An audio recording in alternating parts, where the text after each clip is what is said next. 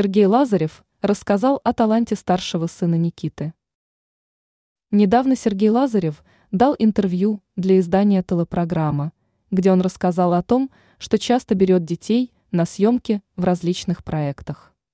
Певец говорит о том, что они знают закулисную жизнь и понимают, кем работает их отец.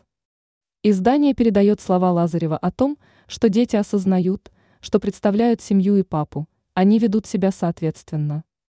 Лазарев говорит о том, что он не хочет, чтобы дети постоянно были в тени своего отца.